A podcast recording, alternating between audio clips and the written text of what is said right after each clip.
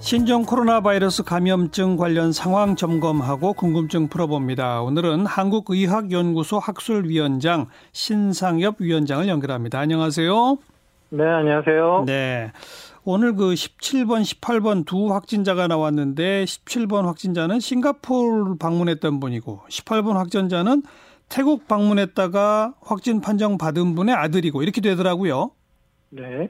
게다가 앞에 12번 확진자가 일본에서 감염됐다고 하니까 왜 우리나라는 이렇게 중국이 아닌 일본, 태국, 싱가폴 이건 어떤 의미가 있다고 보십니까? 어, 지금 뭐 실제 이제 일본, 태국, 싱가폴 등의 중국 본토 이외 지역에서 감염된 것으로 이제 추정되는 확진 환자가 늘고 있는데요. 그러니까요.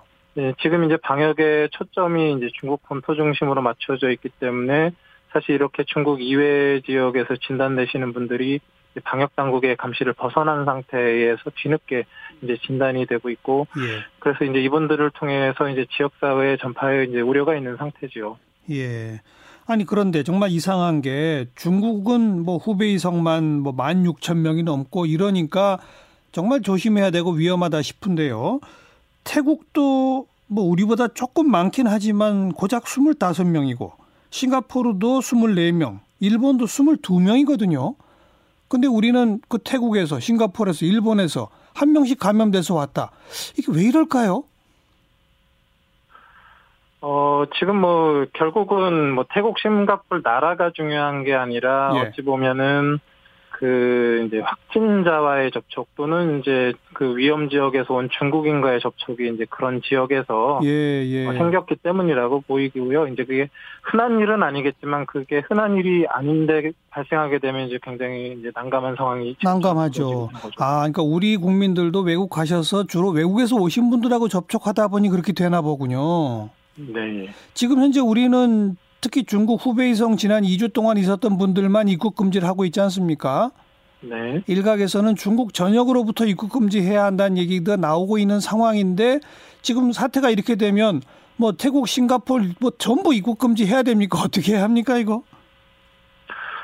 지금 이제 입국 금지나 뭐 이런 거는 이제 이제 어찌 보면 검역을 강화하는 그런 견지에서 나오는 얘기인데요. 예.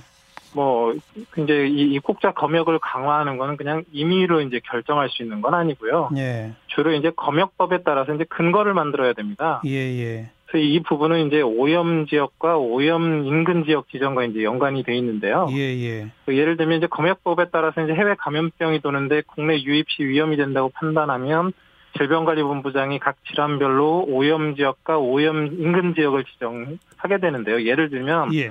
아직도 유행이 계속되고 있는 메르스는 이제 사우디아라비아가 오염 지역입니다. 그리고 어. 그보다 좀 위험이 덜한 예멘은 메르스의 오염 인근 지역으로 이렇게 지정이 돼 있는데요. 네. 지금 이제 신종 코로나 관련해서는 이제 현재 질병관리본부가 중국 전역을 오염 지역으로 이제 선포를 해서 이제 관리를 하고 있어요. 예.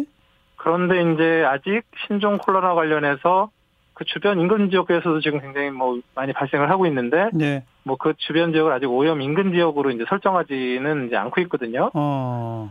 근데 이제 오염 지역으로 선포됐을 때 이제 가장 큰 차이점이 이제 입국 시에 건강 상태 증명서 제출을 의무화하게 되고요. 네. 그리고 이제 오염 지역보다 조금 덜 위험하다고 판단돼서 인근 지역으로 선포되면 건강 질문 상, 상태 질문서나 이제 발열 여부를 검사하는 검역 조치를 취할 수 있는 근거가 생깁니다. 예, 예, 예. 근데 이제 오염 지역이나 이제 오염 인근 지역은 이게 이제 법적 영역이기 때문에 반드시 근거가 있어야 되는데 네.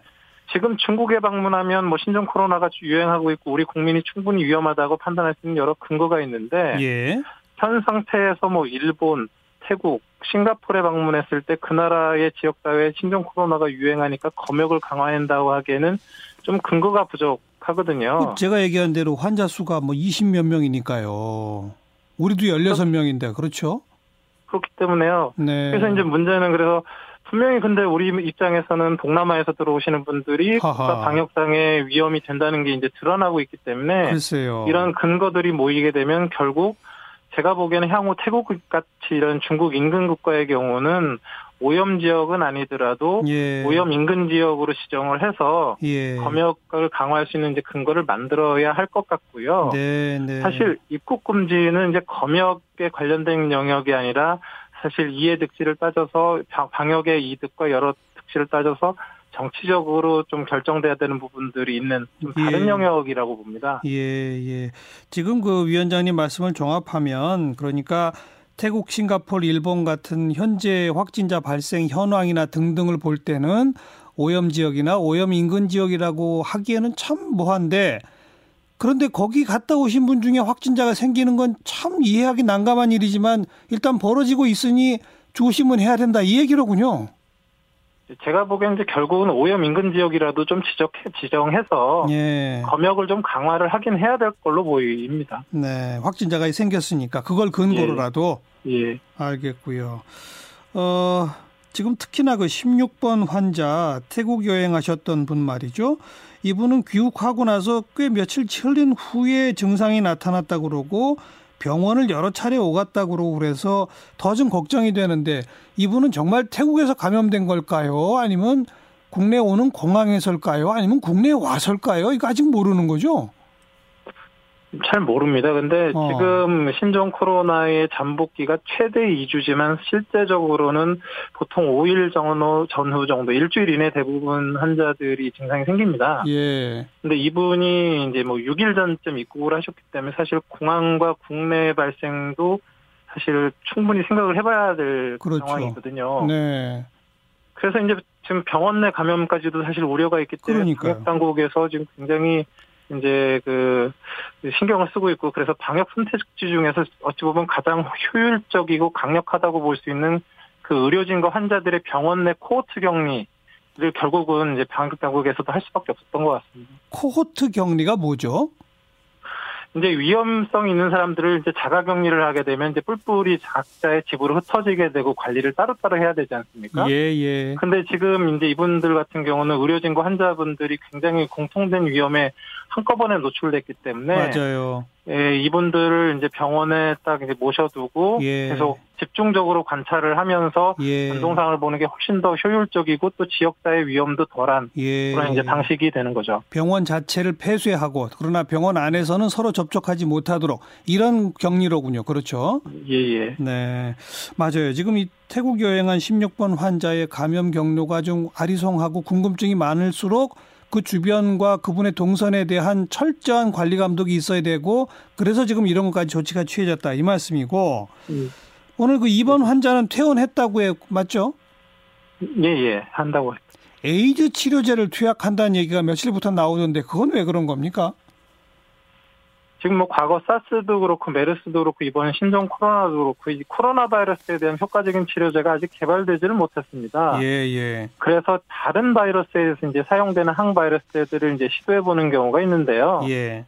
지금 가장 대표적인 게 지금 이제 에이즈를 일으킨 HIV 바이러스 증식에 단백 분해 효소라는 게 필요한데 그걸 네. 억제하는 칼레트라라는 약을 이제 써- 써본다는 얘긴데요. 예. 이게 왜 이제 근거가 되냐면 코로나 바이러스 증식에도 이 단백질 분해 효소가 필요로 하거든요. 어허. 그래서 칼레트라가 코로나 바이러스의 단백 분해 요소도 좀 억제해 주기를 기대하면서 사실 이제 써보게 되는 거고요. 네. 그 외에도 지금 항바이러스 효과가 있는 인터페론이나 시형 간염의 효과가 있는 리바비린 같은 약들이 이제 과거부터 계속 써왔고요. 어. 또 얼마 전에는 뭐 태국에서는 이 칼레트라하고 독감 치료제로 여러분들이 잘 알고 있는 타미플루를 같이 썼더니 뭐 효과가 있다 뭐 예. 이런 얘기도 좀 들리고 있거든요. 예, 예. 어. 근데 이제 이게 특효약이라기보다는 아직 그 연구를 통해 효과가 입증되지는 않았지만 네. 혹시 환자 한 명이라도 도움이 되고 좀 살릴 수 있지 않을까 해서 이제 의사들이 여러 시도를 해보는 겁니다. 예. 증상에 따라서 이것저것 시도해 보고 효과 있는 쪽으로 더 가고 이렇게 하는 거죠. 이제 어쩔 수 없는 상황이죠. 지금 아, 확실한 예. 치료제가 없기 때문에. 근데 이제 또 어떤 분 연구에 따르면 지금 중국이나 특히 우한 지역 같은 데는 워낙 환자도 많고 의료진이 부족해서 사망률이 꽤 나오지만 제대로만 관리하면 사망률이 뭐 0. 몇 퍼센트 이하일 거다 이런 얘기도 나오던데 어떻게 생각하세요? 그래서 뭐 이제 사망률이 얼마가 나올지는 잘 모르겠습니다. 아직은 어. 너무 초기라서. 근데 어. 하나 확실한 건 대부분의 신종 코로나 환자는 사실 자신의 면역만 가지고도 별 합병증 없이 완치되실 수 있는 분들이 상당수라고 저는 생각을 하고 있거든요. 예. 그렇게까지 겁먹을 건 아니로군요. 그렇다면 그냥 원래는 감기 바이러스인데 변- 신종이 되면서 약간 음. 해진 거라고 보시면 됩니다. 네. 뭐 감기 뭐 나을지 걱정하는 분 많지 않지 않습니까? 네. 그런데 우한 같 면역- 그런데 우한 같은 경우는 왜 그렇게 사망률이 막 높게 나오는 겁니까? 지금 이제 제대로 된 진단 치료가 좀 너무 이제 환자가 많이 발생하다 보니까 이제 안 되고 되지가 않는 있어서. 거죠. 어. 사실 중국 이외 지역에는 사망자가 거의 없지 않습니까? 그렇죠. 네. 그래서 그런 차이가 있다고 봅니다. 알겠습니다. 우리가 뭐 경계를 절대 늦춰선 안 되겠으나 어, 이 잘만 관리하면 얼마든지 완치된다라는 또 자신감도 가질 필요가 있겠네요. 네, 오늘 여기까지 말씀 드렸죠. 고맙습니다. 네 고맙습니다. 한국의학연구소 신상엽 학술위원장이었어요.